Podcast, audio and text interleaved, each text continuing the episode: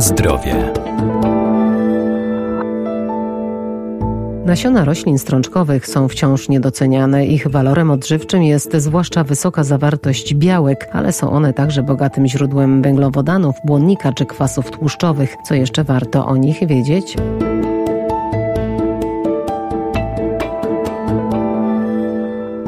Najbardziej znane rośliny strączkowe to fasola, ciecierzyca, soczewica czy soja. Wszystkie są niezwykle wartościowe, zawierają witaminy z grupy B i wiele niezbędnych minerałów jak żelazo, cynk czy potas. Są też zasadotwórcze i mogą równoważyć zakwaszające działanie mięsa czy też wysoko przetworzonej żywności. Ale mimo wielu zalet mogą być też ciężkostrawne, dlatego by były lepiej przyswajalne przez nasz organizm, warto dodawać do nich ziołowe przyprawy. Cenną grupą warzyw e, są warzywa e, strączkowe ponieważ zawierają w swoim składzie wysoką zawartość białka, też e, związki bioaktywne, jak związki polifenolowe. Dr Wojciech Radzki, Wydział Nauk o Żywności i Biotechnologii Uniwersytetu Przyrodniczego w Lublinie. Natomiast musimy pamiętać, że zdecydowaną większość warzyw strączkowych musimy spożywać po obróbce e, termicznej, dlatego że zawierają w sobie tak zwane substancje antyodżywcze, które które mogą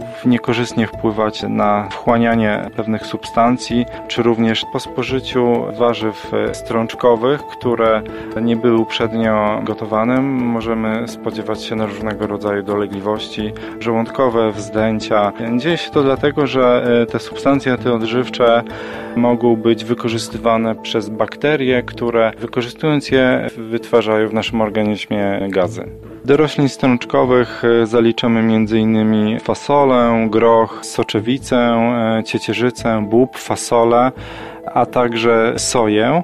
Ciekawostką jest to, że również orzeszki e, ziemne są rośliną strączkową. Wszystkie te rośliny łączy taki wspólny mianownik, a mianowicie posiadają wysoką zawartość białka.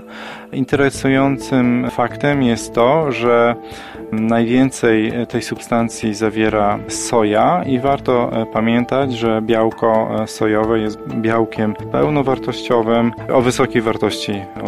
Charakterystyczną cechą roślin strączkowych, jak sama nazwa wskazuje, jest to, że rosną w strączkach, a więc wcześniej są tych strączków wyciągane. Część roślin strączkowych może być produkowana i wykorzystywana w postaci e, suchych nasion, jak na przykład groch, soczewica, ciecieszyca czy fasola, ale część z nich możemy również e, spożywać zaraz e, po zbiorze czy po przechowywaniu zamrażalniczym, jak na przykład fasolka szparagowa czy bób.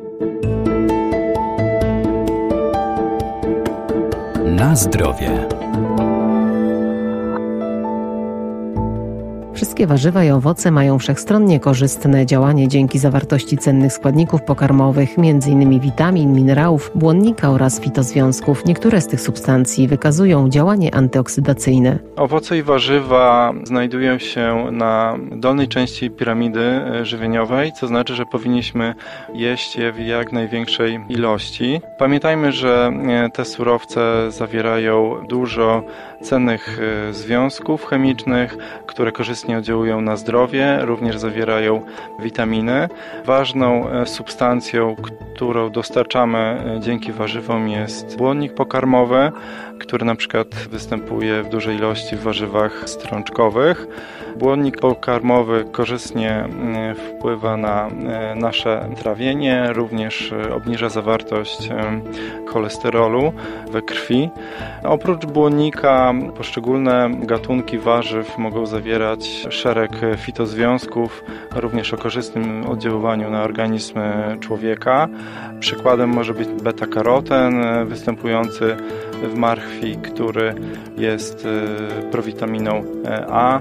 Mm, warzywa kapustne na przykład charakteryzują się wysoką zawartością e, witaminy C. Mm, do warzyw kapustnych możemy zaliczyć no, oczywiście kapustę e, głowiastą, taką najbardziej popularną w naszym kraju, mm, również e, kapustę brukselską, pekińską, ale także jarmuż, brokuł czy kalafior. Czerwony barwnik, który występuje e, w pomidorach, zwany likopenem, ma działanie przeciwutleniające, również e, przeciwnowotworowe.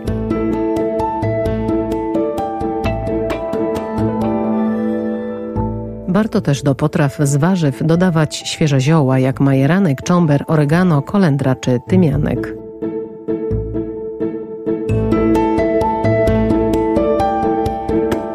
Na zdrowie.